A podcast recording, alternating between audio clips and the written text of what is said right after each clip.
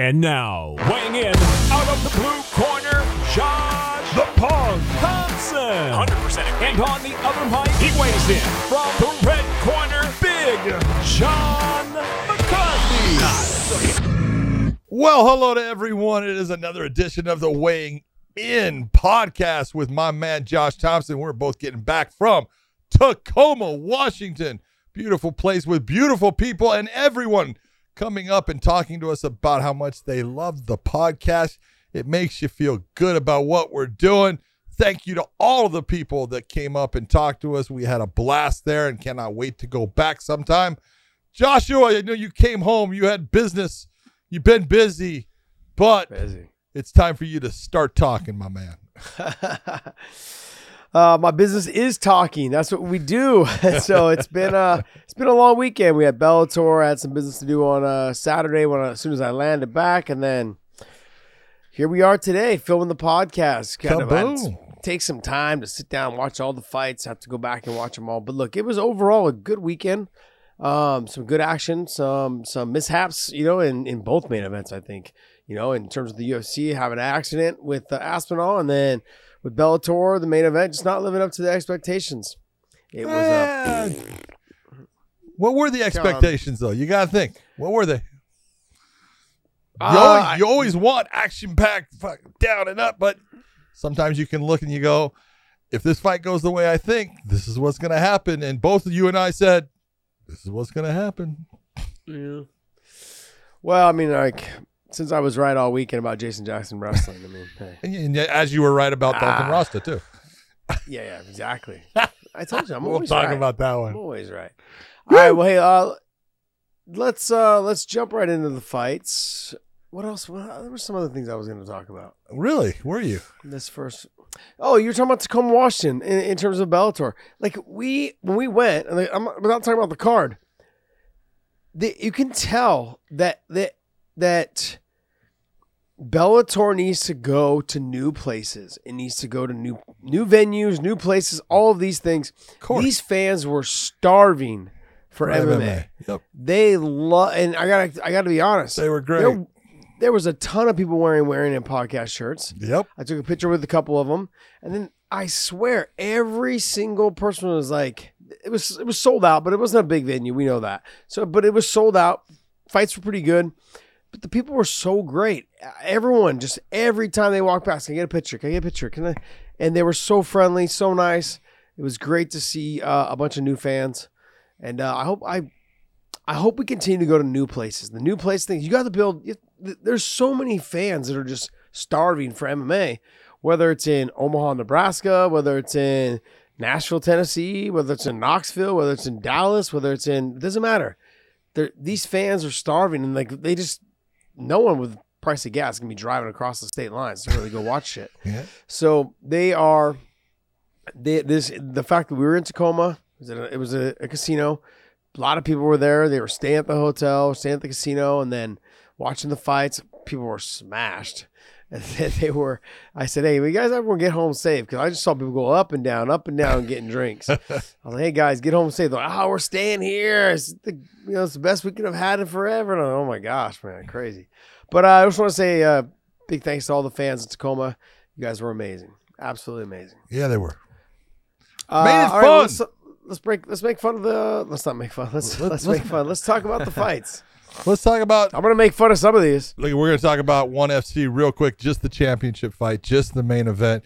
And the reason we're going to talk about it is because Reinier de Ridder has proven that he is an elite fighter. He belongs with anybody, especially in the middleweight division. I don't think he's a light heavyweight. I don't think he's big enough for a light heavyweight. But at middleweight, man, he he's just unbelievable. But this was a light heavyweight fight, and he still right away gets the takedown gets the inverted triangle and puts his opponent to sleep. And man, it it wasn't even the fight wasn't close. And he's going against Yeah. one of the best fighters that one can put him up against. The guy has got phenomenal jujitsu. And when I talk about jujitsu, I'm talking about no gi MMA style jujitsu.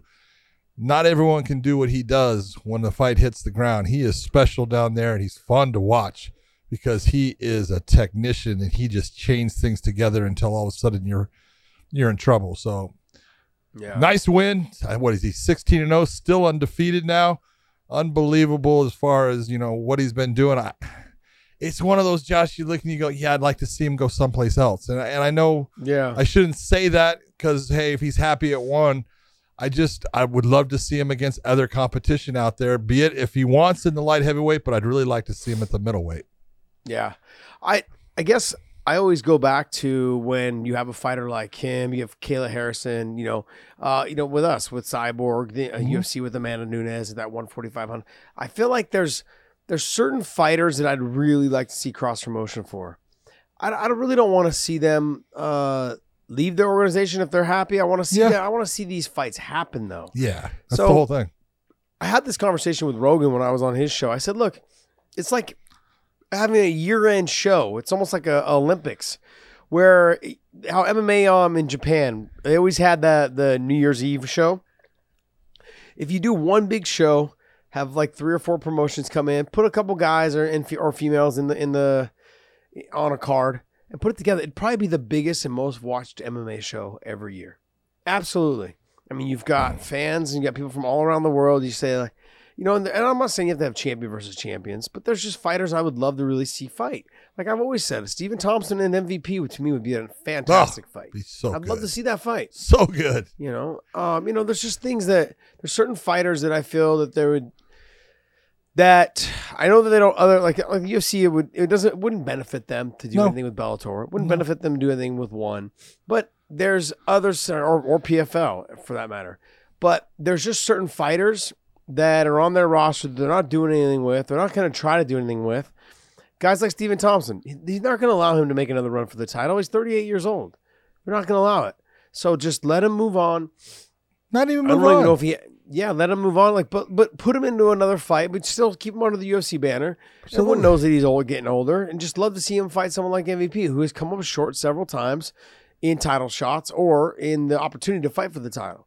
So just uh, those are the type of fights I'd like to see. Now with de Ridder, like you can see him fighting, uh, you know, other guys from other organizations because not a lot of fighters want to go to, to one based on the fact that it's so difficult to have people view them. Now they just signed a deal with Amazon Prime, correct? I believe so. I believe they got seven or eight shows on Amazon Prime, which is good. I think it's going to be good for them. That's how they're going to kind of try to break into the states. And I, I have the same feeling. Gotta be careful here. I have the same feeling with Bellator. Like we've got to find a way to become a little bit more um, proactive in whether promoting our fighters or getting More viewable. more, more viewable. It's I like the, viewable. the paywall. The, the paywall really hurts. The paywall really hurts. Um, you know, especially at ten dollars a month when other shows and other things are four ninety nine or whatever. But if think about it, John, if you took and if you if the four promotions, we'll say the UFC, Bellator, PFL, and one, once a year, be it at the end of the year, whenever, you send three to four fighters. Now Mhm. the UFC gets it the first year. Bellator gets it the next year. PFL or whoever, you know, and each year they're the ones that host that event, and you can put all of those as you know what if it's three fighters each, whatever you know you can match all those up and you can do what you want with the prelims and everything but your main card is going to be all of these fighters interchangeable between the promotions going against each other Yeah. it would be cool Yeah. all depends on who they I mean, sent I- though too Yeah, but I, I just look at I just look at there are fighters that could be available from the UFC if they wanted them to be available. Like Sure. guys, they know they're not going to really do anything with. guys that are never going to vie for their, their title anymore Exactly. I mean, Already look, and, and nothing against Masvidal, right? But Masvidal could be one of those guys. Stephen Thompson could be one of those guys. Anthony Pettis could have been one of those guys when he was still with the UFC, but now he's with PFL. I mean, there's just fighters that could. There's plenty of options for them. There are stylistically fights to be made. That for the fight fans, for the true hardcore fight fans, I think it would tune in to be probably one of the most viewed watched shows every year. So uh, New Year's Eve might might cause a little bit of a damper, but I think that there's a lot of people that uh, I'm sure would love to be out on New Year's Eve, but there's a lot of people that have they don't do that anymore. Yep. Hey, you know what? Let's just stay home, watch the ball drop, or actually watch fights. You know, maybe just do a ball drop with the fights. That'd be great. i'll drop a nice ice ball into a whiskey glass and watch the fights All right, well let's uh that, that wraps up our one talk. We're just gonna we just talked about the main event, but uh let's go ahead and talk about the uh Bellator show. All right, let's. We started off with the. Are we going to start off with the, the the main event? Jason Jackson against Douglas Lima.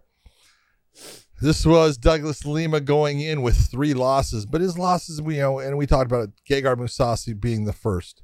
You know, his his last victory before that was Rory MacDonald. He loses to Gegard, trying to get the middleweight championship. Goes five rounds. He gets a decision against him.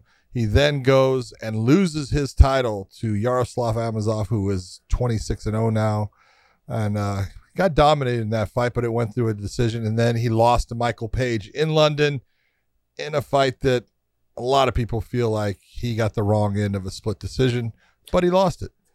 And then London coming fans in, booed the London fans booed MVP yeah, when they announced what happened and when he walked out of the cage. Mm-hmm. I mean, I had a, a close fight. I had MVP. Um, I think slightly edging him out, but it wasn't by. I had much. And Douglas it- it Lima would've win that to- fight.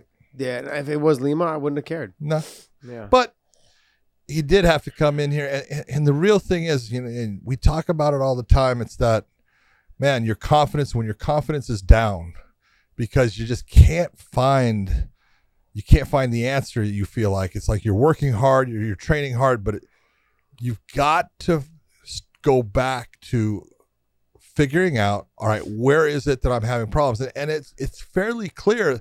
We talked about it. The blueprint to beat Douglas Lima has always been get him off his feet, take him down, put him on his back. He believes in his jujitsu as far as his jujitsu will protect him. He'll he'll every now and then maybe try to throw up a submission, and it's possible that he can get it, but he does a very good job of not accepting a lot of damage when he does get taken down. But that's not going to win him the fights, and that's what other fighters have figured out. They figured out, hey, get into him, take him down, and from that point, he's not dangerous. He's not the same guy.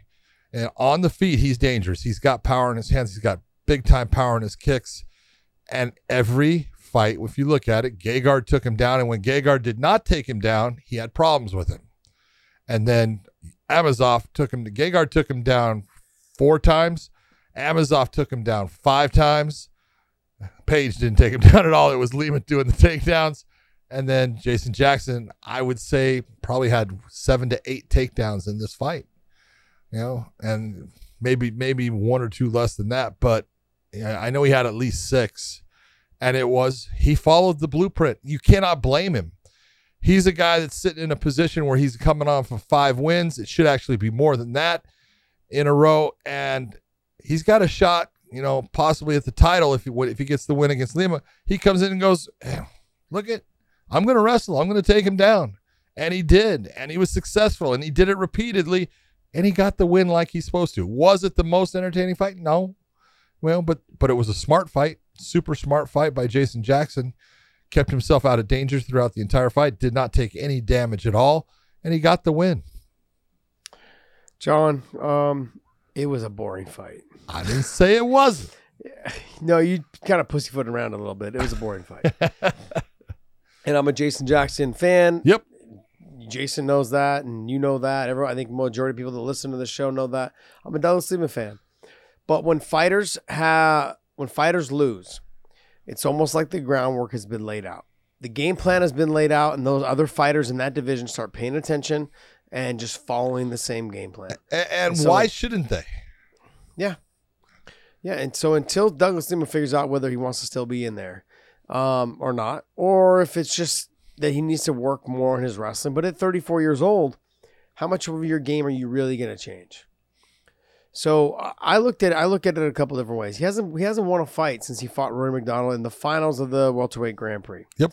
Where he wins. He wins a million dollars plus his fight purse. So he wins that million dollars on top of his fight purses, and his fight purses are pretty high. So there was I don't know who said this. I think it was Muhammad Ali. It's hard to get up and go do your road work when you're when you're sleeping in silk sheets. Silk sheets. I think that it's look. He's done everything he's ever wanted to do. He's a three-time welterweight world champion. Yeah. I I don't know if the fire's there anymore. I just don't. And it's nothing against Douglas Lima. It's hard to get up and when you your when your bank account's full of money. You're, you know, you got two. You, I think I believe he's got two beautiful kids. He's Yep. got his wife, his, Yep. you know, his Got a family. beautiful He's a- family. He's a, family man. Yep. Uh, he's all about his mother and his his family and his, you know, his kids. His, it's like, I get it. I understand.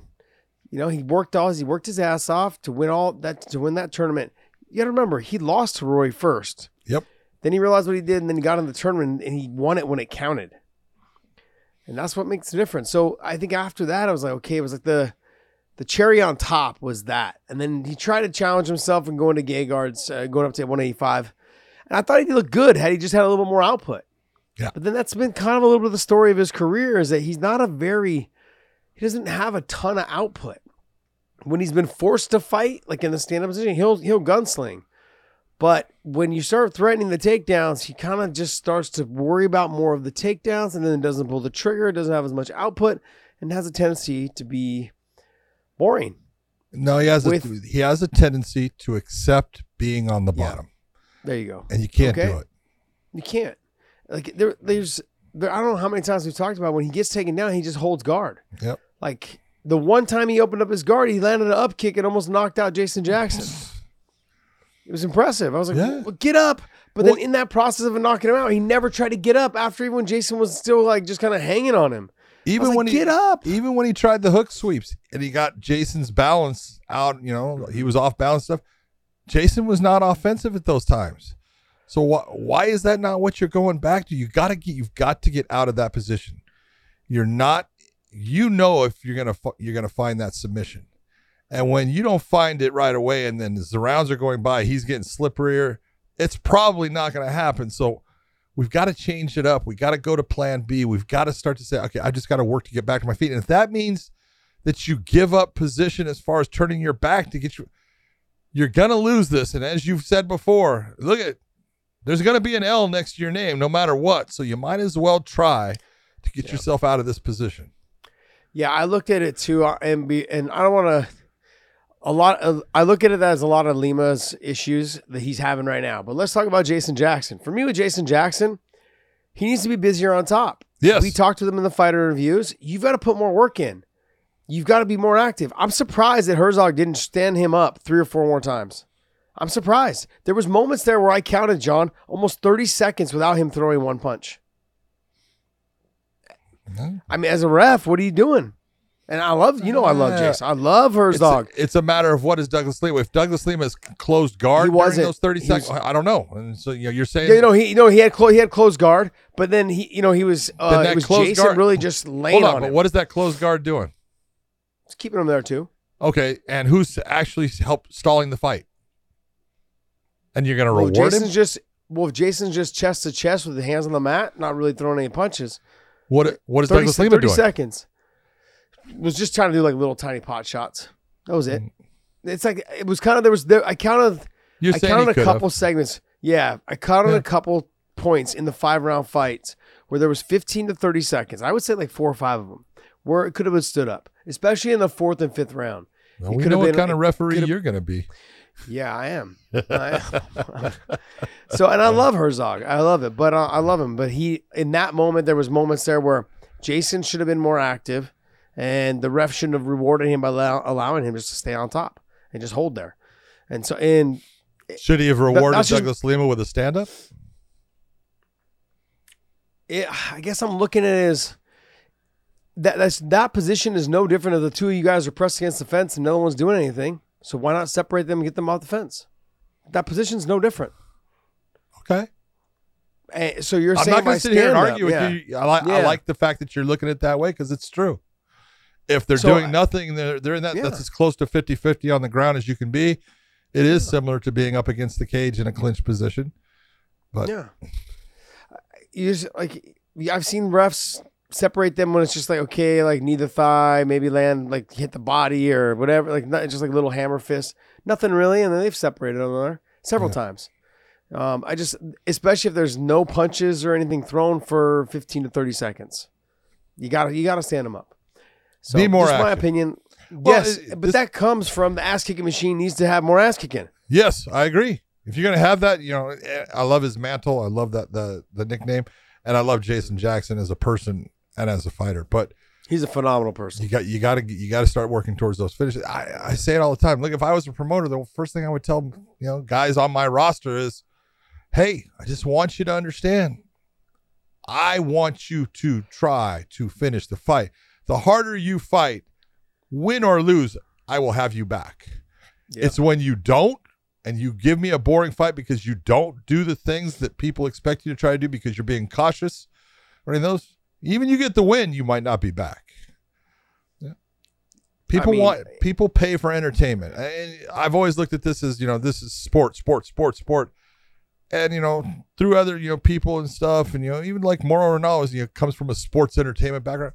I understand you got to entertain the fans because they're the ones that are putting you know their their hard earned money out there to watch and you you got to give them what they paid for. You got to you got to give it everything you can in there. So it's a tough one. Yeah, I, I, I'm not. I'm not going to say they didn't give it everything they had to, but I'm going to say that they both could have done more. They Okay. could, they, but Well, it if you're saying that like, they hey, both could have done more, then they didn't give it everything that they they could. That's what you're yeah, saying. it's uh, it's it's hard though, John. Yeah, you know know. what? You know with Lima, No, right? He doesn't want to look want they worked their butts off. It just wasn't Yeah. exciting. Yep. Yeah. So All all right, enough on that fight. Tofik Musayev versus Sydney Outlaw. This fight took a long time to finish.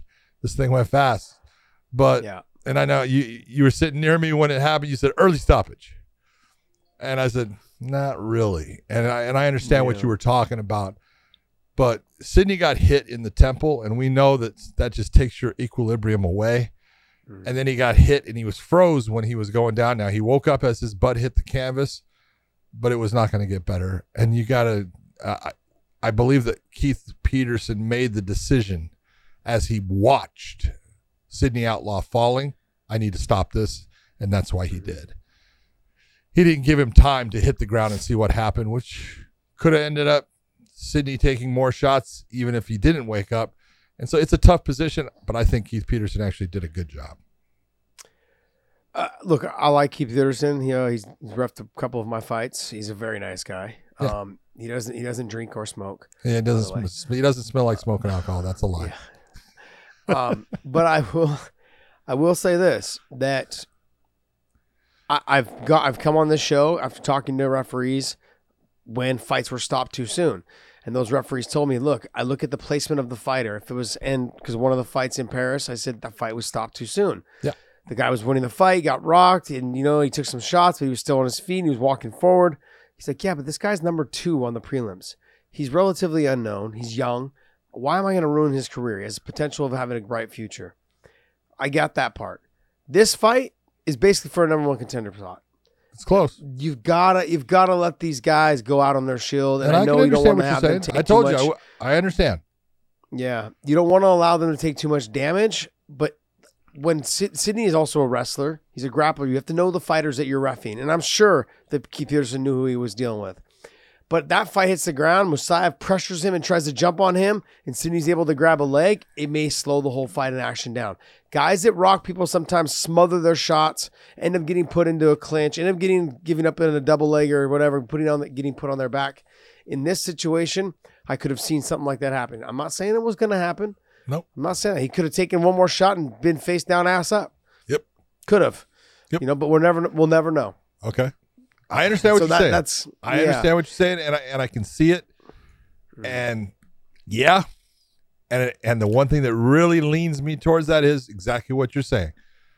Mm, This was a high caliber fight. Sydney Outlaw had a championship shot. It was taken away due to an injury, but he still took on a guy he knew was tough to maintain that position.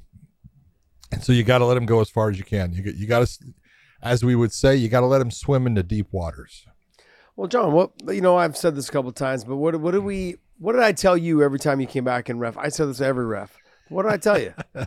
Don't stop don't fight. stop don't stop this Unless- fight until I quit I'm- moving. Unless I'm not moving, don't stop my fight. Yeah. And It's every like, time I told you what, Just I'll stop him when I want. don't you worry about that. I'll stop it when I need to. Yeah. you know, but it's it's one of those things. I wanted every opportunity, every Sure. last chance to make sure it was there. Because there, if you look at the Tony Ferguson fight, right, I got elbowed in the head, got dropped, I hit my knees, and then you know it was off balance, and then went down and tried to grab the single leg, but was able to still fight through it. I mean, I took some unnecessary damage in that fight, but it was one of those things I didn't want it to, to be. I didn't want it to end. You didn't that want it to way, be over. I knew I, I, did, I knew there was still fight in me. I knew I could get through it, and I think Sydney is one of those guys as well. Yeah. So it was, and like I said, there was so much at stake, and that poor guy, man, he's been he's been the number one contender for a little bit now. It took this fight Yeah, against a but- fucking dog. Let's be honest. There are guys, and a lot of them coming from Eastern European countries right now in Bellator's lightweight. They've got some studs, and Tofik Musayev is one of them. This kid is good. You know that. I know that. Yeah, Alexander Shabli being there, Yeah. Usman Nurmagomedov being there. They've got some. They got a couple more that they just brought in. You yeah, know, it's gonna be hard to be in that upper five in the lightweight division very shortly. Yeah. So things are gonna be moving. People are gonna be Yeah. moving out of their their spots, and uh, there's gonna be some killers. You know, working towards getting that belt. So yeah. I look at it too. A couple. Of, I look at it a couple different ways. What happened was, and I think, you know, they were paying Michael Chandler a lot of money to try to keep him because he was one of the original Yeah. guys, kind of on the roster. Him and Eddie Alvarez and the guys, they were paying him a lot of money. When they let Michael Chandler go, that freed up a, A ton. ton. of money that Yeah. it was allowed them to bring in top level guys and pay them pretty damn well. mhm. So they've got three or four fighters just off the amount of money they were paying Chandler. that's right. Smart, smart on their part. If they want to build up a new division, get rid of the old meat that you know it only has maybe five or six more fights left in them. You know, against tough talent, let them go, and then to build and then build. You know, up your new your new up and coming fighters that are explosive, entertaining, and like Usman being one of them, Tofik being one, Alexander Shabli obviously being one with his knockout win over Brent Primus his last fight. I mean, there's guys in there. This this division's going to be a dog division here by I think by next year. Yep, I wouldn't agree. be surprised if Scott Coker doesn't make this division the next uh, Oh, World Grand Prix next year. I believe so, and and especially so. with uh, the next guy that we're going to talk about, Yeah. by the name of Nurmaga something Medov. like, dude, he looks so good as far as relaxed, in control. Chris Gonzalez is a true stud of an athlete, great wrestler, and Usman had a game plan going out there. Took his time, controlled the stand up, made Chris kind of you know, jump towards, you know, trying to get the takedown because he was not doing as well on the feet as he thought he could against him and sunk in the choke. And you got to look and you say, man, the guy's dangerous. He's got good wrestling. He's got slick submissions. He's got tremendous stand up. And he called out the champ. He wants it already. And at 15 to 0, how do you deny him?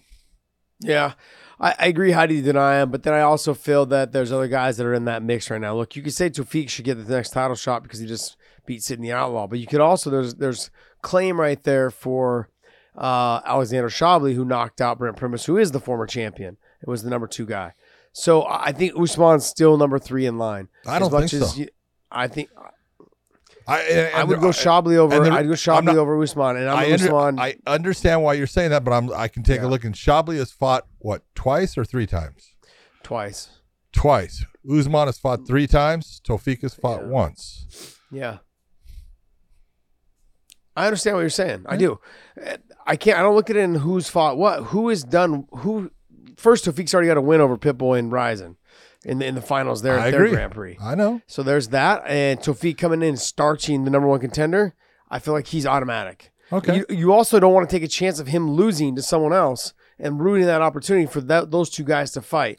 The build up and everything that needed to happen happened. Now you need to, as a promoter, I would imagine Coker and, and Showtime and Bellator need to capitalize on that. They'd be foolish not to. That fight needs to happen. So then let me You know- ask you a question. Why do we have rankings? Oh no no no! This because look, I, I'm saying this for a reason because everyone goes to the UFC and says they don't follow their rankings, and you're right, they don't at times. Okay, but you can take a look, and, and I'm not going to say anything. I hate Bellator's rankings, and I think the people mm. that put them together, which is the media, does a, do a horrible job, not even understanding who some of these people are. I think I don't think they even watched them fight, but right now, you know, you got Sidney Outlaw just lost. Okay, That would possibly move Benson Henderson if he if he wins in Ireland. He's the number one guy if you look at the rankings. See, this is what I'm talking about. Yeah. It's Well- crazy. I don't think so. I think you're gonna end up with Tofik being number one ahead of uh, number one and number two. You think he's going to jump that far? I don't think they're going to jump him that far. I think they're gonna jump. They'd be Okay. stupid not to. Well, He'll be. He, he should. Well, Well, he Josh If they know anything is of- part of what the rankings are. if they knew anything about the sport, knowing that he's already beaten Patricky, they would slide him ahead of Benson and Usman. Okay. They would already slide him ahead. I know it I'm was his okay- debut. I'm okay Yeah, with I'll- that, but uh, it's a matter of what have we seen from this? Well, this is what I want to know. How the fuck is Alexander Shabliy ranked below Brent Primus when he just knocked Who him he out? knocked out? I know. How the knocked him out the that first even round, possible? and you got him below. That's what I'm talking about. Yeah. It's crazy. No, I'm just I'm like, okay, what what is going on? Look, people are gonna. I thought Usman shouldn't have been that high. Look, I'm teammates with them. I know them. I know obviously Javier's was my coach for the longest time. Mhm. I'm an AK nut rider. These guys are, you know, they come from my from the camp that I helped build. I'm gonna be on their side. But I felt like sure being 15 and 0 now, like we they rushed him a little bit. I think people in the media they gave him a higher slot because of his last name. Might have. He's he's living up to it. He's living Yeah, up he to has. it. Chris Gonzalez is a tough fight. Chris Gonzalez is a very tough fight, Yeah. especially since I've trained with Usman. I know what they what him and his brother Umar are good at. They're both phenomenal fighters, but wrestling is kind of the, the part where they lack. They're not like Khabib and they're not like uh, uh, Islam. They don't have that that pedigree That of wrestling. level. They are good that level. They are good wrestlers. They've got good foot sweeps, good trips, all of those things. But it's not at the level. Their wrestling is not at the level of Khabib and and Islam. But their stand up is phenomenal. Better. great like that Taekwondo style stand up, side kicks, back kicks, spinning back kicks, snap kicks, all of those things. They are phenomenal. Good long range jabs and punches. They put it together very well. So I, I feel that Usman's living up to it, which he's he's holding up his end of the bargain. But if you Dave, can you pull back up the rankings? But I don't see how Alexander Shabliy is not number two. Benson Henderson should be either right in front of Usman or right behind Usman. That's it. I don't understand where they're at in this position here. And where's Peter Queally? Peter Queally's number six. So you got Peter Queally and Benson Henderson. Mhm. And I'm a Ben fan, man. Everyone knows I'm a Benson Henderson fan. I love the guy. He's a nice, he's a fucking phenomenal He's a person. great guy. But he hasn't had the best run in Bellator.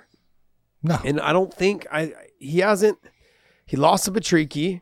Um yeah, I don't there's no one else here and he's fought. Did he fight Brent Primus? No. No. Yes, he did. He, he Uh, lost. He lost to Brent. Primus. Yeah, he lost to him, right? Yeah. He got taken down over and over, right? Yeah.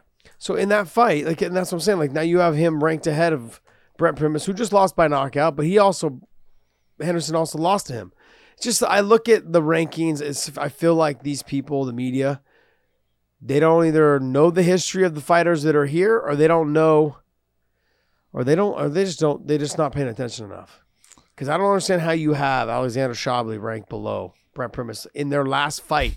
That was the last fight for both of them. Yeah, he just was. knocked him out. Yeah. He just knocked him out. And this happened before. It's not just one fighter. It's happened before. There was a couple fights How where many times? someone got. There's been a couple times. I know. A couple times. That's what I said. Uh, Kyoji Horiguchi. He loses to Dan Moret, and Horiguchi was still ranked way ahead of him. I'm like, you just got, you just lost. Hold on. Hold on. You just lost yourself. I love you. What? Kyoji Horiguchi. Never Oh, not Horiguchi. Damaret. Sorry, uh, Yamauchi. Yamauchi. There you go. Yamauchi. My bad. My bad. okay. I Different just- weight classes. I had, I had to fix you on that one. I'm sorry. Sleep deprived. Yeah. Sleep deprived. No, but it's Uh, yeah. Anyways, um so Tofiq and then Usman both look good. Usman, I I was surprised, capitalized real fast on Chris Gonzalez's mistake. Yep. Nicely done. Pressed Yeah. him to the fence, got the choke. Like I said, right now Tofiq, Usman, and Alexander Shabliy right now are living up to all the hype that we've Oh, heard yeah. about them for years. Yes. For years. So good for them. Uh next fight. Lorenz Larkin against Mohammed Berkhamov ended with a uh, a no contest. I, I don't have a problem with a no contest. I thought it was the right thing to do as far as the shot. You know, a lot of people can sit there and go, "Oh no, he hit him to the back of the head." Yes, did he intend to hit him to the back of the head, or was he trying to you know hit him to the ear and it just didn't go in the direction where he wanted? you know, everyone thinks, oh, it's so easy to land stuff. It's not. And sometimes it's difficult, and you're trying to do something, and it just doesn't end up this in the spot. My my biggest complaint was, look at, I, I, I like Steve Newport as a referee. He's a good referee. When you go to the side and you say, "What do you want me to do?" Oh, It's time for you to get that. the hell out of there. That was horrible. Corey Schaefer, I'm going to put it out there right now, is basically the equivalent in Bellator to Marc Ratner. Kind of, he's the he's the uh, regulations guy for Bellator, same as Marc Ratner is for the UFC, and he did exactly what he should have done. He said, "That's not my call. That's your call." He goes, if you want to call it this way, you can call it this way. If you want to call it, he gave him the things, but he put it back on uh, the referee, which, look, the, you should know that is your job. You don't ever ask someone. The, the only time you can ask, you know, things like that is, hey, I didn't see something, and I didn't see what occurred. Did you see it? Okay, that's all right. But when you have something, you know what happened. That's why you're called the sole arbiter. You're the one to make that decision. Make the goddamn decision. And uh, he did make the right decision, I thought, in the end. But you just made the entire thing look bad by asking people outside of the cage, what, what do you want me to do? I don't give a shit what they want you to do. I want you to make that damn decision. That's your job. oh wow. Did you, are you done venting? Can I go now? um, it- I looked at. I, I, like I said, I'm fine with the no contest. Um, I feel like I should have had an Oscar there a little bit for Berkhamov. Should have given. Should have given the Aljo Oscar. It was one of those things. Ah. I, it was. It, it didn't look like a hard shot. Are we going to start having a Razzie Award? I mean, it just didn't look like a hard shot. I don't know why, and and I think that he was on his way to winning that fight. You know, um, he got the takedown pretty easily. Then you know Larkin was working his way back up, but it was like, I don't know, man. It didn't look like a hard shot, and I look. I said like the other way is that you don't know what that fighter's going through. You don't know how that elbow really affected him, but I've seen, we've seen across all fucking fights. People have been kneed was- straight in the face and been like, shake it off and keep coming. Yep. And so it's, uh, I don't know. I don't know, John. Okay. It is what it is. I doubt they'll run it back, but no contest. All right, Marcelo Golm versus Davion Franklin. there was there was a lot of acrobatics in this, as far as some beautiful uh, lifts and slams and things going on. Davion Franklin is just a, a young fighter as far as his knowledge in the sport, and he tends to put you know, everything out into areas, and then he makes mistakes at times. And and Marcelo Golm was able to catch him. He had a big Marcelo had a big cut on his eye kept working his way through things, worked his way out of bad positions at time. He was not the stronger fighter, he was not the bigger fighter, but he was the more mature fighter as far as not allowing the fight to to hype him up too much, not get too excited, not make the mistakes that were going to lead him into positions. And Davion used a lot of strength in some areas, man. He- when he turned him and he reversed him, I was like, it was like a, a bench press with a pull. You go, that's a lot of energy.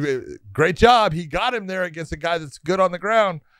But you knew that the the the gas pedal was really stepped on in those situations. And I think in the end that caused Davion to to make mistakes that led to his demise in this fight. But he's gonna learn from it.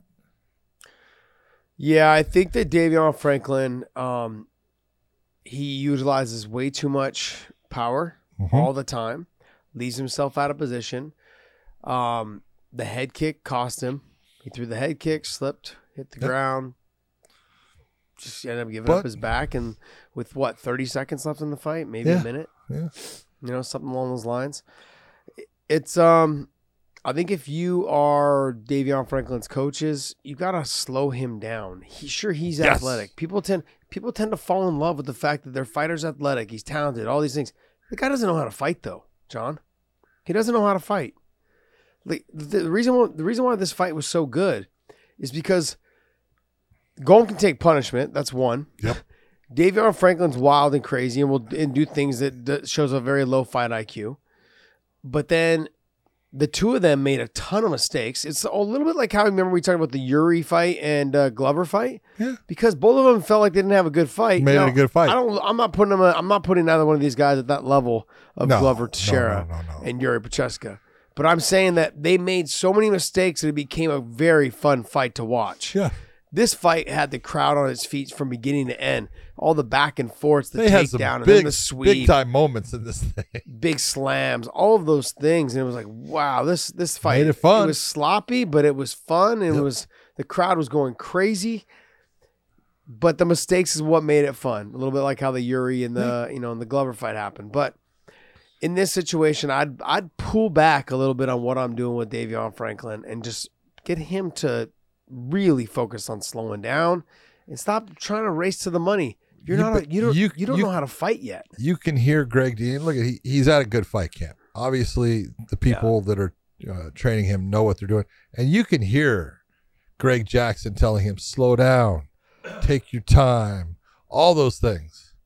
But as I've said in the past, and you we've talked about, one of the most frustrating things there is is being a trainer on the outside, knowing you have a game plan for this fight, and now you have a fighter that's not doing those things that you planned Yeah. and is going at a speed or doing things that you're going, slow down. There's nothing you can do.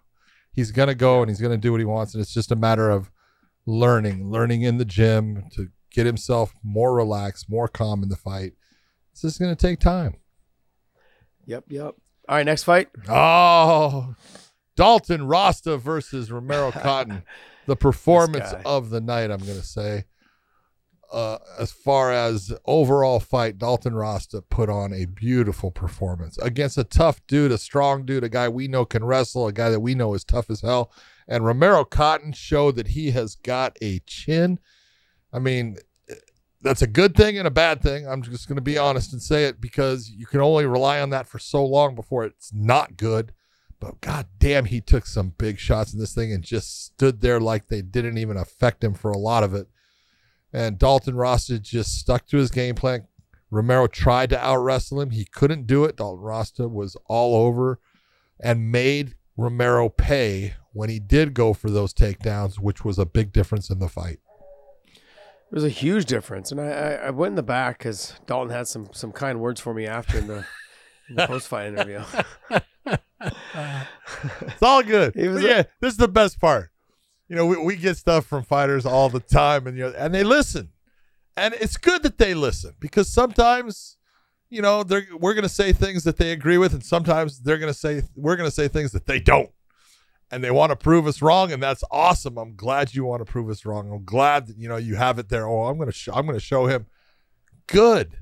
You know that's great, and, and he went. Dalton went out there and he did that. He's you know what he comp- what he said was basically, you said that he was going to out wrestle me. I don't think that happened. No, and he didn't. told me as I went in there, the first thing he said is Josh Thompson said that he was going to. I go, I'll ask you the question, bud, and it was great. yeah, yeah. So I went in the back afterwards because I actually had been. That was the last fight on the prelim, so I actually left my location to go in the back and use the restroom, and then I hear on my my earpiece. Hey, get Josh back out here. Does he want to react to that? I'm react to what? I'm like, react to what? so uh, I run out there and they're telling me that he said that I had said all these things on my podcast about how he was gonna, you know, that Romero was gonna put him on his back and Yep. you know, and he was gonna wrestle him and all these. I was like, oh, okay, okay, I can work with this. So, so um, I gave my little comments afterwards. He fought a great fight. I mean, like realistically, right from the very beginning, Dalton Rosta proved me wrong, not just in terms of the wrestling, but I really believed that he was going to feel a little bit of Yoel Romero's power, and he was going to kind of start to wilt a little bit if Yoel was, or not Yoel, sorry, I keep saying Yoel. That's all right. I was going to say something. Romero well. Cotton. Yeah, you go. Romero Cotton. He was going to feel go. Romero's power on the feet. And then, you know, it'd make it easier for Romero to push him to the, his back to the fence and get some takedowns. That wasn't the case. That wasn't the case at all. Dalton Rosta was faster than him. Don Rosta had the better and cleaner stand up. Speed was apparent. What Dalton did very well was he mixed everything up. He was throwing the kicks, landing the hands, and then shot the takedowns. And the timing of the takedowns were beautiful. Yep. Beautiful transitions. Nicely done by him.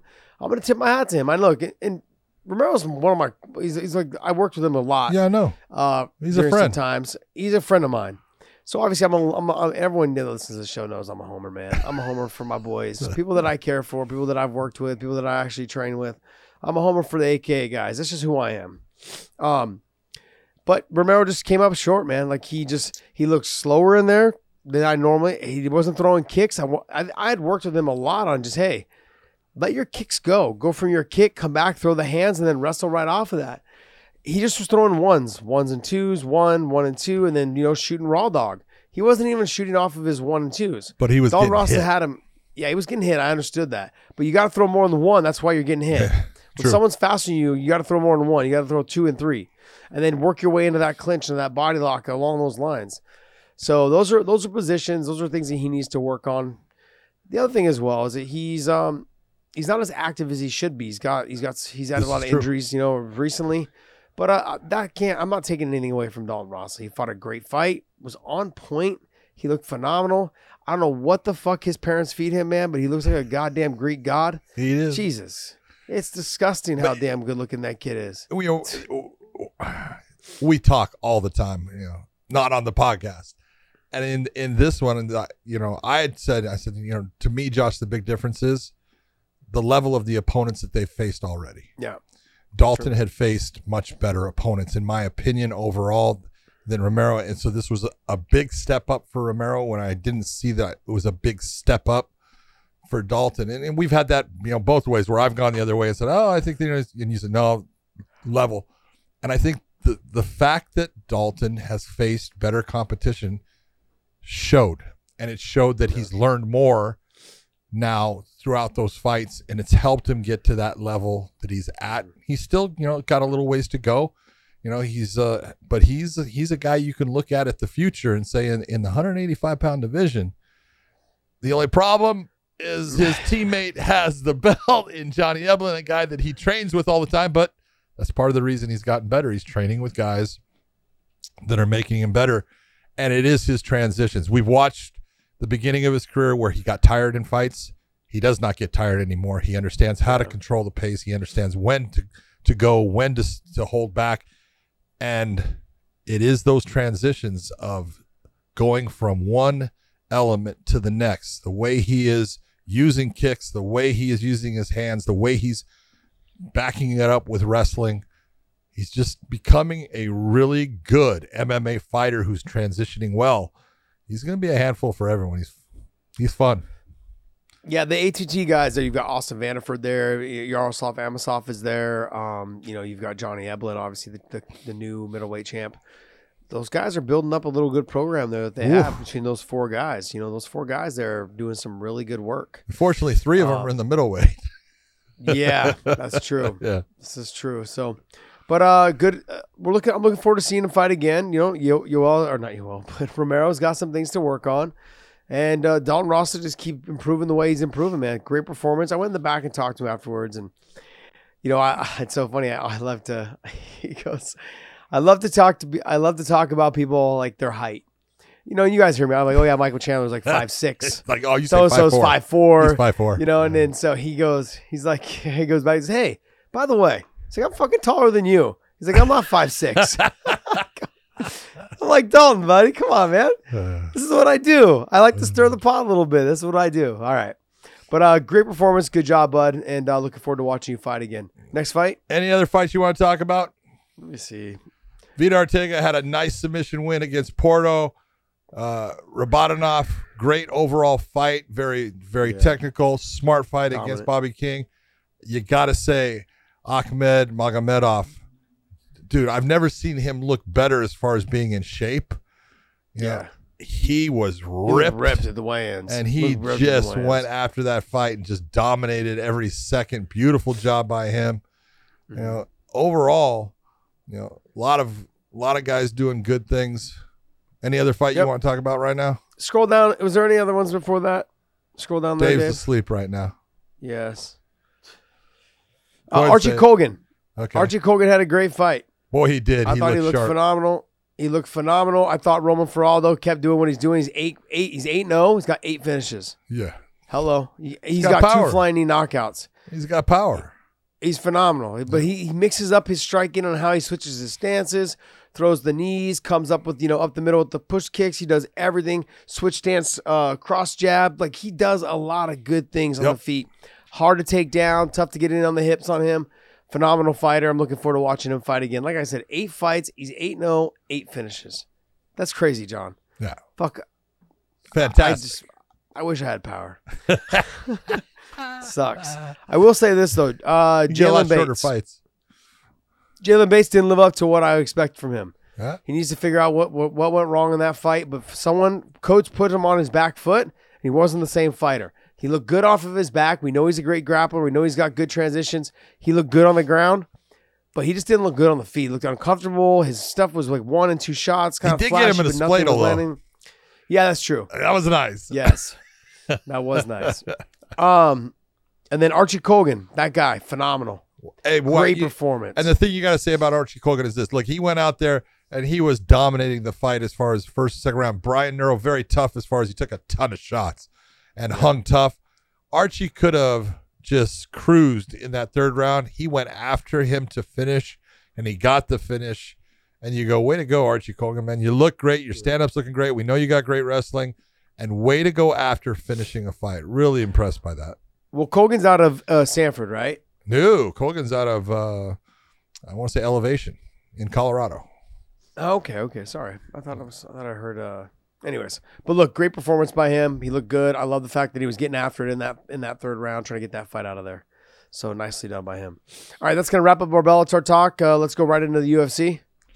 This show is brought to you by MyBookie.ag. MyBookie.ag brings you the best betting odds across the world. Go to MyBookie.ag, use our promo code Wayne in. Big John's over here laughing at me, giving me a hard time all weekend, all day. I swear I don't know why I put up with you, but hey, if you guys use our promo code Wayne in, they're going to give you a little bit of extra spending cash with your first initial deposit. And the issue that you have with most online gambling sites is that you have to bet your winnings three or four times before you can pull your money out. At mybookie.ag, you only have to bet your winnings one time. After you've bet your winnings one time, you can pull that money out right into your bank account.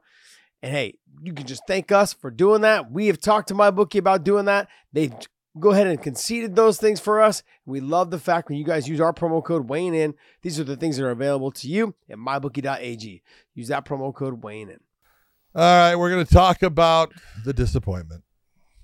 You know, sometimes there's nothing you can do. Sometimes fights suck just because God wanted them to suck, and it was. Yeah, right. What do you do? 15 seconds. It's like you know, this is not Tom Aspinall's fault. It's not Curtis Blaydes. I actually, I was very impressed in the first 15 seconds or so. Curtis Blaydes landed two hard shots. Tom Aspinall was coming forward. It looked like it was going to be a barn burner of a heavyweight matchup. It looked really interesting. And then Aspinall takes a step back and his knee goes out, and that's the end of the fight. It it didn't it didn't prove anything in any way other than, you know, that both guys were there to fight. You know, Blaydes gets the win, Aspinall gets the injury. He's going to be uh, on the uh, on the back burner for a while, you know, recovering and stuff, and that's too bad because it's really nice to see a guy that comes out there wanting to actually really, you know, go after his opponent. But it, it is what it is. Yeah, I mean, uh, I was looking forward to seeing Tom Aspinall fight even longer, but Yeah. uh, it didn't come didn't come about. Can't take anything away from Curtis Blaydes. I like what he said though in his post fight interview. He said, "Look, I'm not gonna wait around for him to do the rematch. He's like he's gonna have to heal We up and get ready. He's like he's like I need to move on. He's like I should be either next in line for the title shot or I should have I should fight the winner of Gane and uh, who's Gane fighting? He's fighting somebody. Yeah. So Tuivasa. yeah, so he's like yeah, Tuivasa. I should fight the winner of that. See who gets the next title shot. I, I can't I can't disagree. Well, Can't disagree. you look at, and this is Curtis Blaydes did exactly what he was supposed to do. He prepared himself. He got himself in good shape for the fight. He goes out there, he starts fighting hard, and the injury happens. He gets the win. It's a win, no matter what. That's a TKO win, and you you can't expect him to say, "Oh yeah, I'll wait. I'll I'll slow my career down."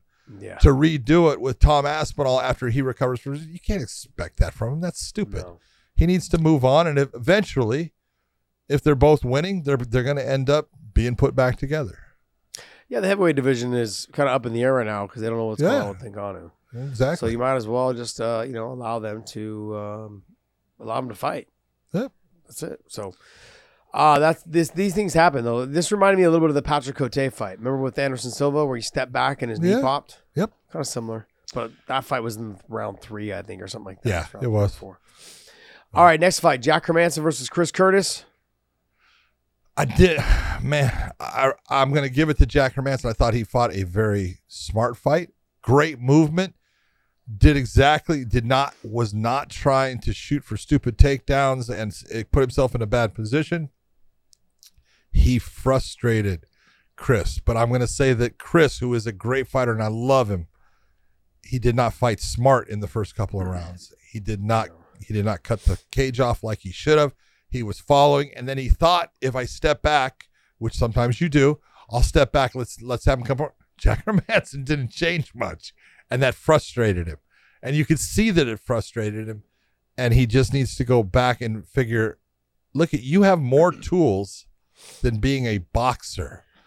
Chris Curtis has got good kicks, and he did not use them for the most part. I don't know how many kicks he threw in that fight, but it, if it was over three, I'm surprised it just he was trying to become this guy was trying to knock Jack Hermansson out, and Jack was you know just doing what he was supposed to do. He was touching him, movement, touch, move, kept throwing couple combinations, circled out, reset. That's smart fighting, and not everyone is going to stand in front of you and just trade. That's not smart fighting, and if that's what you, if that's what Chris Curtis is going to expect of his opponents, not many are going to do it after they've seen the power that he has. So you got to give it up for Jack. I thought he fought a smart fight. I thought it was well done. And I think Chris is going to learn a lot from that loss in the fact that he kind of gave it away with some of the things that he was doing. Yeah, I felt like he was trying to conserve energy in the first round or two. Because Yeah, I, I know that he took this fight on short notice, a little bit. but he's all but he's also came off of a, a fight just what three weeks ago or something. Yeah, just about. I think he fought about three weeks ago, maybe a month ago. Three, but I think it was four. three weeks ago. Yeah, something like that. But um, maybe he wasn't as maybe he was just nervous about his condition, his cardio going into this fight, and having to wrestle as much as it was because he looked like he was he was conserving his energy in that first round and somewhat into the second round. When yeah, was it, Dave? one month, June 25th Yeah, to July month. 23rd. Yeah. So um there's benefits to taking back to back fights if you're staying and fitting in the gym, but there's also negatives that sometimes you get burnt out. Like Yeah. you know, you don't the explosiveness doesn't isn't there. Sometimes you, you can't, one you fight. can't, you can't, you can't get that peak back. yeah, you can't ride a Ferrari on on ten all the time. It's mm-hmm. gotta you, you gotta let it dial back a little bit. And Curtis is like a Ferrari, man. The guy's got power, he's explosive, he's those type of fighters need to there needs to be like an ebb and flow of just okay, I'm in camp, train hard, train hard, great performance. Let's go ahead and Relax, just coast for a bit, relax, recover my body, get my mind right, enjoy life, and then come back. Yep. Some people are built like that, and some people are like Donald Cerrone. Fucking fight me every week. I'm here. You know, you know. So, but uh, great performance by uh, Hermansson. Then you got Paddy Pimblett versus uh Jordan Leavitt. Yeah. I mean, a little bit of a and, and, and look, I'm gonna split hairs with this a little bit. I'm gonna say that the little bit of a ground the groundwork has been laid out. If you want to beat Paddy Pimblett, press him to the fence. Oh, the groundwork. Not a lot of put out. activity. Go back and watch. Um, oh my God, I've lost his name. The wrestler, the Viking. Oh, what's his name? Soren Bak. I'm- Soren Soren Bak. Bak. Thank you very much. Soren Bak showed how to beat Paddy Pimblett. Press him in the cage, take him down, frustrate him, ground and pound, do it again the next round. But Patty is Patty's Patty is is an explosive fighter. He is he's he's he's an explosive guy. And in this, I thought that Jordan had his moments. He was winning that entire first round right up until the end. And man, I'll tell you what, when Patty had the chance, he went after him and he was trying to finish him. He was putting it on him. And so you look and you go, that's what I expect out of a guy when you when you don't have everything going for you. When you get your moment, hey, show me what you got. And he did. And then second round, he just came out and he dominated the action of it until he got the submission. And Yeah. yeah. hey, that's what he's supposed to do. Yeah. He he came through in the clinch. He did did exactly what he was supposed to do. He was trying to capitalize on certain positions. He kind of gave up some positions, but he did a good job. He's got to work on turning himself off the cage, though. He allowed himself to be pressed against the fence. He got taken down a couple times. He has a Um, hard time with head work. position. Yeah. He tends you you see his head getting pushed out and you go, "Come on, man. I know that they're teaching you about how to get your head right and you know help get you off of the cage here, but I give it up. He got a submission against a guy in Jordan who is known for a submission game. That's really where Jordan, you know, has made his bones. He's got a couple of knockouts, but Jordan is a submission guy, and he Yeah. submitted a guy that knows what he's doing. And that look at when he body triangled and he had that arm caught, you went, "Oh, you're in trouble," because you only got Yeah. one arm to defend with. It's a bitch. I'm surprised he didn't try to fight out, get that arm free a little. Yep. Because he was A he little had more- his arm trapped there for a while. Oh yeah, but it was it was not on the triangle side, which Yeah. makes it rough. It makes it rough to get that thing free, especially as high up as he had it. Because if you have it on the forearm or the wrist area, you can kind of get your arm out. When it's up off the elbow and right above that elbow, that's a bitch. Yeah, I agree. All right, so you've got uh Krylov versus Gus. Did you did you hear the the comments made by DC? Yeah, I did. I did. You know, and it's it's a tough one. And it's it's you don't know, and DC Do you agree? doesn't know. No, I don't. But Mm. I, I, I, I, this is why I don't agree. He got hurt in the beginning of that fight. He took a big shot. You, I mean, it Yeah. was a, and he was he was able to try to get himself back, but he never was able to recover. And it wasn't a big shot that ended up putting him down, but it was clean and it hit him, and you saw the jolt in his head that it was a very short, crisp shot. It can happen to anyone. Yeah. And Krylov, we've always known. Look, Nikita is a he's got power in his hands. He's a good stand-up fighter, and so yeah, it's a loss. And Alexander's had quite a few losses in a row. He's not that guy that you know we built him up as far as his name and where he was at and what and how he was fighting. It hasn't gone well for him in, in the recent fights, but that doesn't mean that he's done. Now, I would like to see him take some time off from this and get himself collected and everything. But Time off, John. He just took off two years. I know, whatever. but he just got knocked out. So that's why I want to see him take a little bit of time off, stay away from the gym for at least 90 days or so, and then come back. That's and, fine. you know, Yeah. and if you, eh, he has the ability, he has the ability to win fights. He's good. I His, get it. his I- boxing's good. His wrestling's actually good, but I I have seen a difference in the fact of when he was training, and I'm gonna this when he because he was going to Alliance and he was training with Phil Davis, and he his wrestling was outstanding at, at that Yeah. point, and it has changed. He's not as good with it. no. And so he needs to, I'm not saying he has to go back and train with Phil, but he needs to have somebody in there that's making him work in that same capacity that Phil Davis was making him work, you know, several years ago. I agree. I agree. I, I I'm not going to say that he should be done only based on the fact that he took a long time off. His first fight back, shit like this happens. Yeah, not an But easy fight I did. either. I did. I did notice that he didn't look as fast. He, his out. He was getting pushed around quite a bit. His wrestling wasn't there. Like you said, there were some exchanges there where he kept dipping his head. Yep. When you're the taller fighter, you shouldn't have to dip your head that low. Like those the little things. But that that could be also two for two years of ring rust. I believe Yeah. it's two years. Can you click on Gus? no, it's close. I believe it was. Yeah, I think it was two years. Yeah. But anyways, when was the last time he fought before this last fight? 2020, Oh, 2020. So yeah, two almost years. to the day.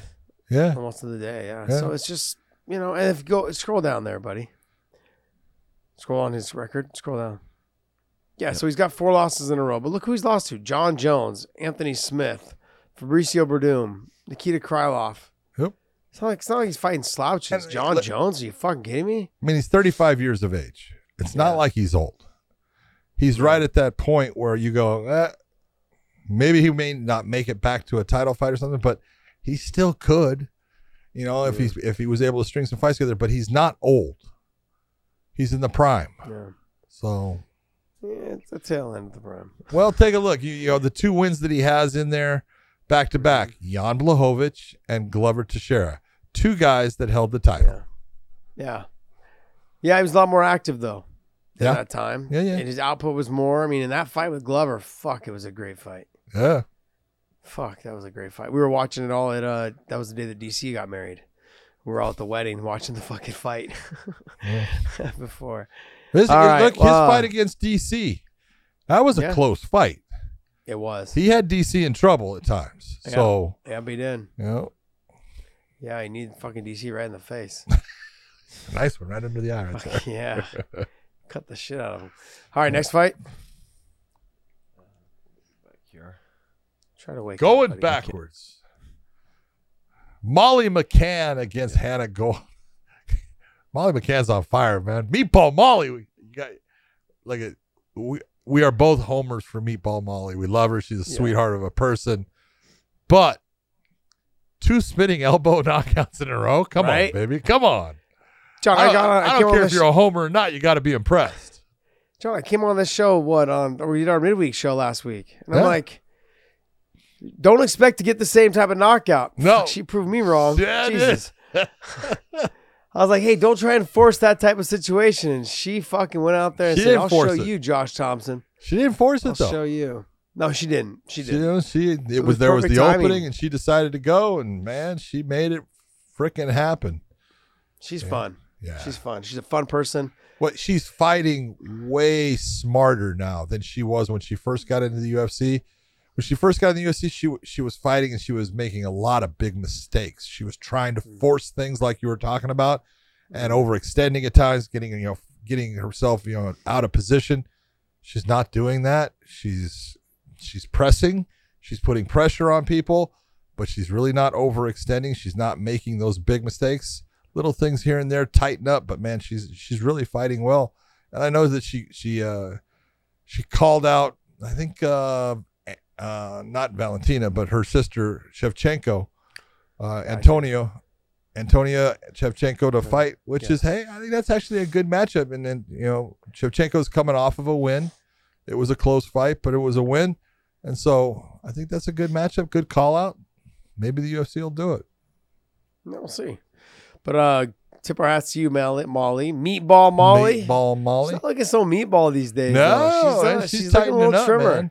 Yeah, Yeah, we saw her in Ireland, and she was looking pretty lean back then before her last fight. I was like, "Holy shit, you're not meatball anymore." Yeah, no Take- meatballs in gotta her. Get rid of that name. Yep. So, but congratulations to her. And uh, next fight, Volkan Ozdemir versus Paul Craig. This is the one that made podcast Dave cry right here. Ah, here's the thing, though, John. I wanted to ask you about this fight. Yeah. The reason why I want to ask you about this fight, I had Paul Craig winnings round one and two. It was close.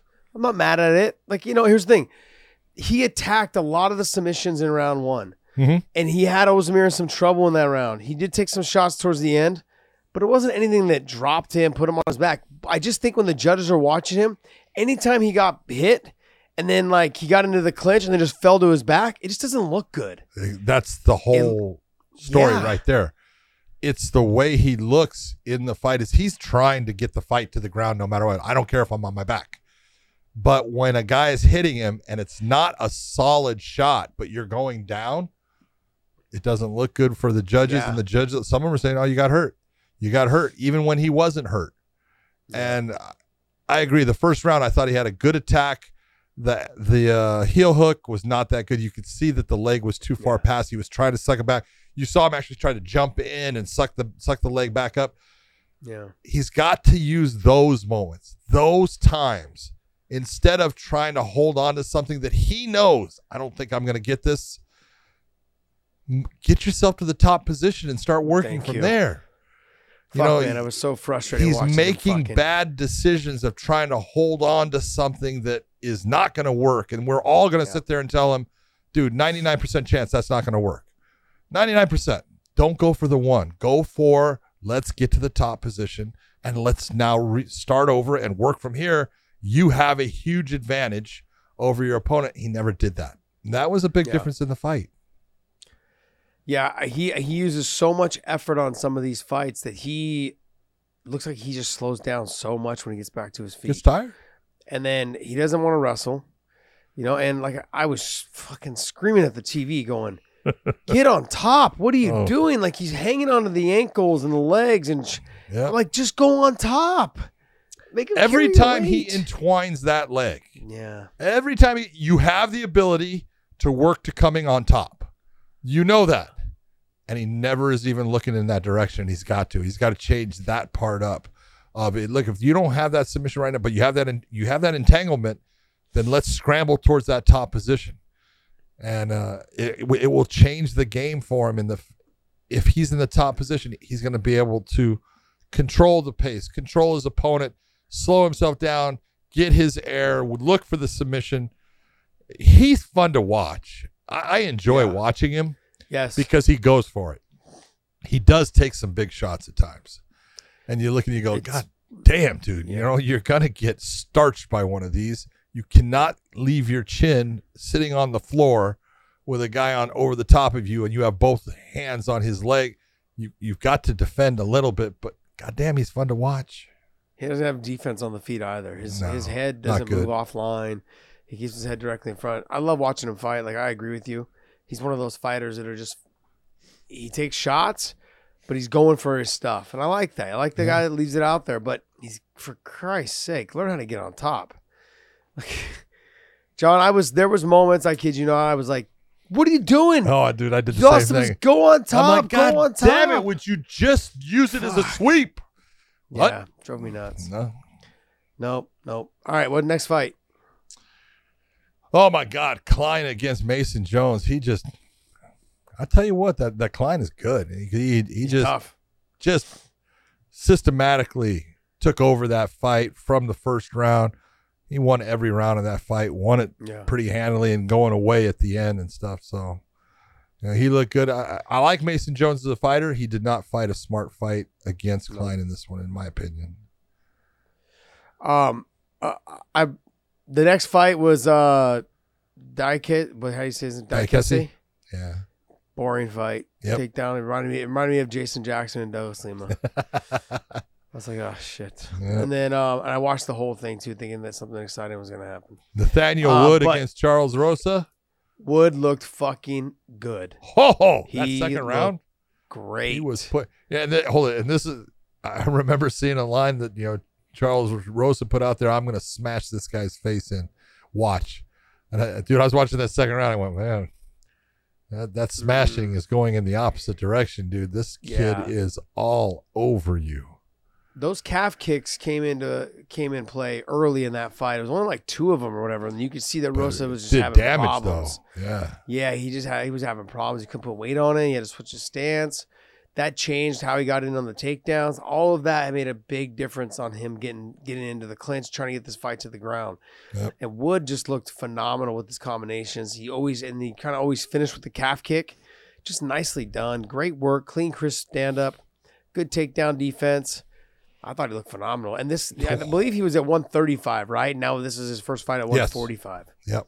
So good call on him, man. Good job, buddy. Good job. Way to way to way to change up your career. You know, things like that. Now you may have some issues, you know, as you start to fill into that 145 position with that weight, you know, start putting a little bit more muscle on because you did look a little bit smaller than Rosa. Yeah, he was smaller, speed but was the speed was on point. I was gonna say accuracy, he looked accuracy smaller, and speed. But you talk about who was faster and just yeah, was a huge difference maker. The speed between the two was evident, and Charles Rosa just could not keep up. Everywhere he was a step behind, then two steps behind, and it was yeah. Yeah. Charles Rosa's tough, tough dude, man. You know, you got to give it to him for hanging in there in that fight, and you know, again, it's not easy when you're being the nail. Charles Yeah. Rosa, tough as hell. Uh, what other fights on here did you want to talk about? Jonathan Pearce looked really good against a, a guy that I think is a good fighter in Amirkhani. Mhm. Uh, getting that finish in the second round, that was Yeah. really nice. Um, I, I'm gonna go all the way. Mokaev is Mokaev Right. is good. Yeah, he is. Boy, his wrestling is fucking. He But his stand up looked pretty damn good as well, though, John. Yeah, no, it did. He but came out early in that pressure. first round. He puts Yeah, he pressure out, on he put- people, man. He came out, had some good stand up with the pressure. was trying to get um Johnson to engage, couldn't get him. Get, Johnson's back was against the fence, kept tripping over the fence because he was on his bike, moving left to right. Uh, that this Mokaev kid's gonna be good. Yeah, he is. be good. Nicolas Dalby to watch is a. I enjoy watching Nicolas Dal- Dalby fight. Mhm. You know, he's he's had a couple of fights outside of the UFC that you know he had the fight. I'm trying to think of what was the guy's name. He's in Bellator. I can't think of it. What, but um, Click on Dalby for us there. it Dave. was it was a fight where it was stopped by Marc Goddard for blood. He Ah. called it a draw. Oh Jesus! I'm no dude. He, he had no he had no choice. It was fu- it was great. Draw, said in no contest. No, it was a, Bellator? yeah. No, no, no. It was in uh it was- UFC. it- no, no, no. Darren Till. No, it was nope, nope, nope, nope, nope. It It was was a majority draw. Cage Warriors, Cage and he fought. Uh, no, keep going up. Go up. Uh, right there. No, stop. Wait, what do you mean stop, up? Stop, stop, stop. yeah, stop. every time. Okay, you the other way from me. God damn it. Uh, uh, I'm not seeing the name. I'm looking for a doctor stoppage. No, no, no. no. Unsafe You gotta- surface is that Yeah, No. unsafe surface. That was it. that one? That one, Ross Houston. Ross Houston, there it is. Who fights in Bellator? That was for a championship fight. They were both bleeding so much, and the, because Cage Warriors uses the vinyl, Yeah. you know, surface, they were slipping like it was ice skating, and then neither one could stand up. They would throw a punch and fall down. Finally, Marc Goddard called it and said, "No contest. I'm not letting these guys go on. Someone's gonna blow out a knee or something just by falling." But yeah. I enjoy watching him fight. He's Nicolas Dalby's got a karate stance. That dude's tough as hell, and he survived a lot of good stuff on the ground. He's not, you know, known for his ground fighting, but he's he's absolutely gotten much better at it, and uh, got a big win against Claudio Silva. And I thought that was a a good fight. It was fun to watch. Silva won the first round, and then Dalby came in, put more pressure, got you know some shots in there, started taking over. Fun guy to watch. Yeah. Uh, Jon Fitch fought in PFL, and we were in uh, Dayton. Uh, not what was it called? Daytona. Da- Daytona, and there was a. It was raining. and They had the outside. And they have the vinyl on for PFL, or they did. I don't know if they still do, Yeah. but I, I think someone blew their knee out in one of them. Yeah. The guy stepped back and his his leg slid out from underneath him. His knee buckled inward. I was like, oh shit, nasty Yeah. nasty. But I mean, John John was out there just trying to wrestle and get guys down. Got the ninja choke on him. But it was it was one of those fights that guys were just sliding around, shooting. John shot a double leg and slid in from like five feet away. I was like, shit, this is not fast- safe. I'm surprised. Probably the fastest that Jon Fitch has ever got into someone there Ever because of the slick mat. Fastest he ever looked in his whole life. That's awesome. All right, hey, that's gonna wrap up our UFC talk. Now we're gonna go to some news. Podcast days uh, has a couple things for us on the news. Uh, so I'm actually just gonna hit you with this one, and then uh, we'll wrap up. So just so everybody knows, You know, uh, wait, I have a qu- J- Dave. We never talked about the Nate Diaz Chimaev fight. Josh, if you let me finish my point, I'll get there. Jesus. Okay. I don't want So there were there were about four or five um, decent fights announced, a couple of really big ones, obviously. Um, and so what we're doing this week is we're putting those onto Wing Interjection to give quick who and hows, who will win, how they're gonna win, quick takes before we obviously do full fight previews closer to those actual fights happening. So uh, make sure you guys click the link below for the Wing and Extra channel so that you can see the quick takes on on uh, previewing these fights. and yeah, that's not on Wayne interjection. That's on five round. main Five event. round. Excuse me, five round main event. Ooh, made a mistake. Yeah, Got him. Dave. It's been asleep all day. All right. on Nice the job there, control Josh. Over there. Yep. This one came to you guys on Twitter, and it was um, by the way of Jason Kirsch asking, "Wonder if the real Punk or John McCarthy could actually answer the question of if Dylan Dennis is going to fight. Just curious, since he likes to call out people's performances so much." And that was replying to a tweet from Dylan Dennis saying, "Paddy is actually terrible. I expected more from him. I'd finish him in under a minute." Okay, let's think. Paddy Pimblett is a 155 pound fighter. Is Dylan Dennis a 155 pound fighter? Why are you calling out a haven't even seen him 155 make- pound fighter? He hasn't even made 170 yet. Thank you. He was a 185er. Right? I mean, unbelievable. First off, at least let me let me just put it this way. Paddy Pimblett fights. Yeah. Pull up Dylan Dennis's record.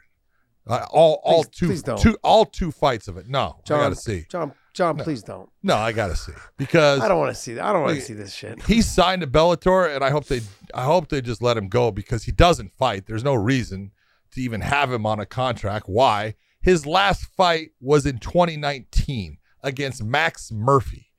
Excuse me, Max Humphrey. All right, you haven't fought anybody.